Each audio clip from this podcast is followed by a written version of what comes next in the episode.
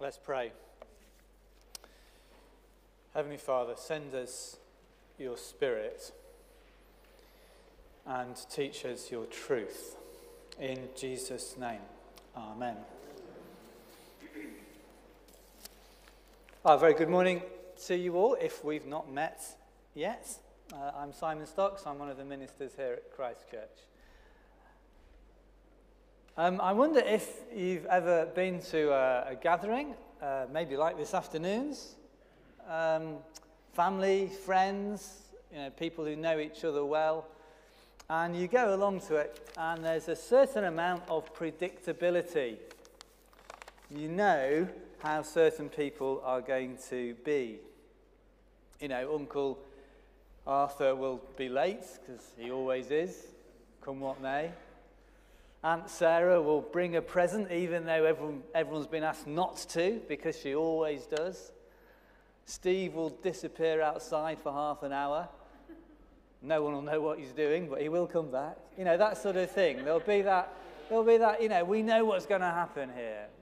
We're all different, and there's a certain amount of predictability about the way we behave. Well, that was the image that comes to mind for me when I was reading this passage, um, and I'll explain more about that as we go along. Um, we've been working our way through the book of Genesis for, for several months now, uh, and we're just about at the end. Uh, we've been thinking about what it means to be human in a God shaped world, and we've been following the stories of the patriarchs of Abraham, of Isaac, and of Jacob. And we've reached more or less the conclusion now uh, when Jacob reaches the end of his life. And he's had these 12 sons, and he gathers them to him and gives them his words of blessing, his final words of insight as their father um, before he passes away. And we're going to ask the three questions that we've been asking throughout this series. What does this tell us about God? What does it tell us about being human? And what does it mean for us today? Did you spot God in the reading? You'd have been doing quite well if you did. Because God's not terribly evident. God gets a couple of mentions, but he's not really in the foreground. We don't learn a great deal directly about God in this passage.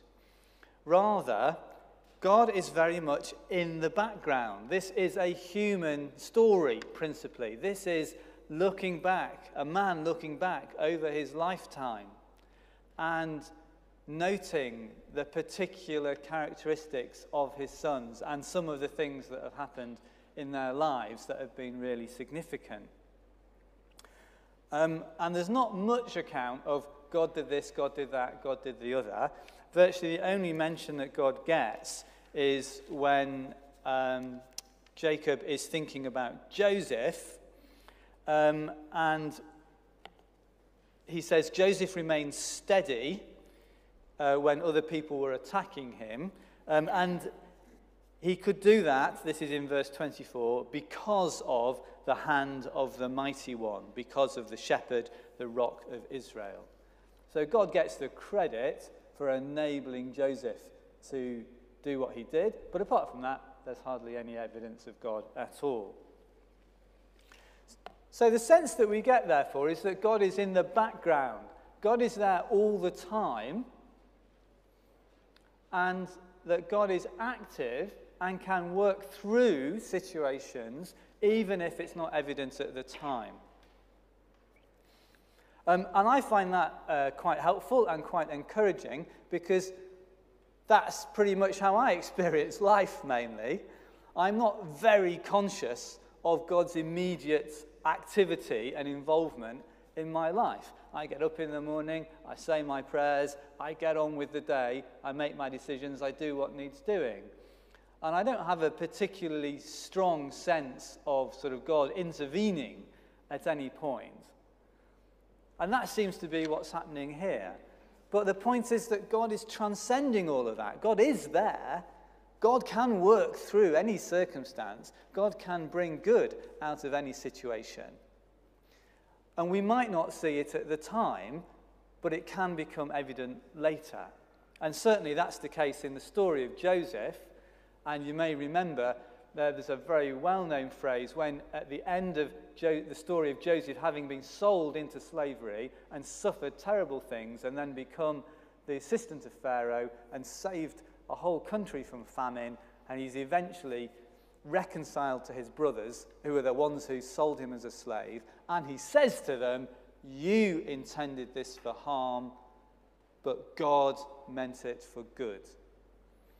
And there's that sense in which there's a very nitty gritty, down to earth human story of people getting on with their lives and of God transcending it all, not necessarily intervening, but just being there, nudging, having an influence in subtle ways, and bringing good out of all that went on. But in a way which is only really evident in hindsight. So we only learn something quite subtle and quite indirect about God in this story because it does seem to be focused very much on the human people, but always with the understanding that God is there, God is in the background, God is in the wings, as it were. God is on the sound desk, perhaps. He's not playing the instruments, but he does have a bearing on what you hear. You can make your own analogy. I didn't just say that you were divine, by the way. Don't get overexcited. What does this tell us about being human? It tells us quite a lot, actually. The thing that struck me the most was how different these 12 sons are. And what Jacob is doing in blessing them is drawing out their different characteristics. Um, Issachar is going to be a seafarer. Um, no, he's not. He's a scrawny donkey. well, there you go. How different can you get? Zebulun is going to live by the seashore and become a haven for ships. Issachar is a scrawny donkey. Okay. Um, Dan is going to judge people. Gad will be a raider, and Asher will be, uh, his food will be rich and will provide delicacies. These are very different images, different types of people, aren't they? One of them's a chef, one of them's a warrior, one of them's a seagoer, um, one of them is an arbitrator. So, very different people with different characteristics. And in blessing them, Jacob is drawing out those differences. He's noticing the particular skills and aptitudes that they have. He also wants to highlight that in the way they live out those aptitudes, in the way they live their lives, there will be consequences for their actions. And that was particularly evident in the first three Reuben, Simeon, and Levi, who are castigated for their earlier behavior. And the reference is back to stories that have happened a few chapters earlier on in, in the story of Genesis. So Reuben uh, at one point slept with one of his father's concubines. Um, for which he is, uh, he is um, told that he will no longer excel, he will no longer be honorable. And um, Simeon and Levi, when their sister Dinah was abused and raped, they avenged that in a completely over the top and grossly violent way. And they are cursed for their gross anger and their fierce cruelty. So, what that says to me is that once we go about making our decisions and living our lives with God in the background, there are consequences to the way we live. What we do has an effect on others and on ourselves. Now, God can work, God can deal with that. We know that God can bring good out of evil, uh, and we know that God can forgive. We've already made our confession and reminded ourselves of God's forgiveness this morning. But there are consequences. What we do does not happen uh, aside from other people. And this reminds us of that. And the third thing that this story, this account tells us about being human um, is the reality of family life, which is not great. This is a pretty dysfunctional family We have to be frank about that, bearing in mind that the whole family history has been characterized by Jacob picking out one of his 12 sons and showing intense favoritism to that son, who was Joseph, as a result of which the other 11 sons hated him and sold him as a slave. Um, and he went off and suffered terrible injustice, but then ended up saving the whole family from famine in the end. And the favoritism hasn't gone away. you think Jacob might have learnt a lesson. You think he might have said, you know, oh dear, that was a bit foolish of me. But no, he's still got his favourites, and he's got two favourites now. Um, if you go back and look at the passage, you'll see that Judah and Joseph both get much more attention and a much more favourable blessing than any of the other ten. So even now, after all that, Jacob has still got his favourites. Family dysfunctions do not generally go away. Um, we could have a show of hands now and say, put, up, if, put your hand up if, if your family is dysfunctional. And we won't do that. but I'm pretty sure there'd be quite a good show of hands. But this is the reality of life. These are the patriarchs, these are the ancestors of God's people. This is the story of how God's people began, and it's a really dysfunctional family. Now, I hope that we can just about find something encouraging there. I mean, at the very least, it means that if we live in a dysfunctional family, it doesn't mean that something's gone horribly, horribly wrong, and it doesn't mean that we are, cannot be godly people. Rather, we are walking in the footsteps of our ancestors in faith.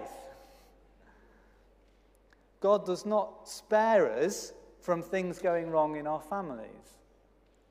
But still, God can work through that, and God can transcend it, and God can bring good out of it. There's this strange interplay between the harsh reality of the imperfections and the messiness of human life and families that we know and experience on the one hand, and on the other hand, a God who chooses us out of God's grace, God who shows us kindness, God who reaches out to us in love and makes it possible for us to know all the blessings of God's goodness. And yet doesn't kind of take away that messiness and that dysfunction, but blesses us in it and through it. So, the question for me, in the midst of my own family mess, is not so much, God, why won't you stop this? But, God, where are you in this? God, what, what can you do through this? And is there anything I need to know that's going to help that to happen and not get in the way? I don't expect to be suddenly miraculously delivered and lifted out of the messiness of human life. But I am concerned to get just enough of a glimpse of what God might be doing just to make sure that I don't make it any worse.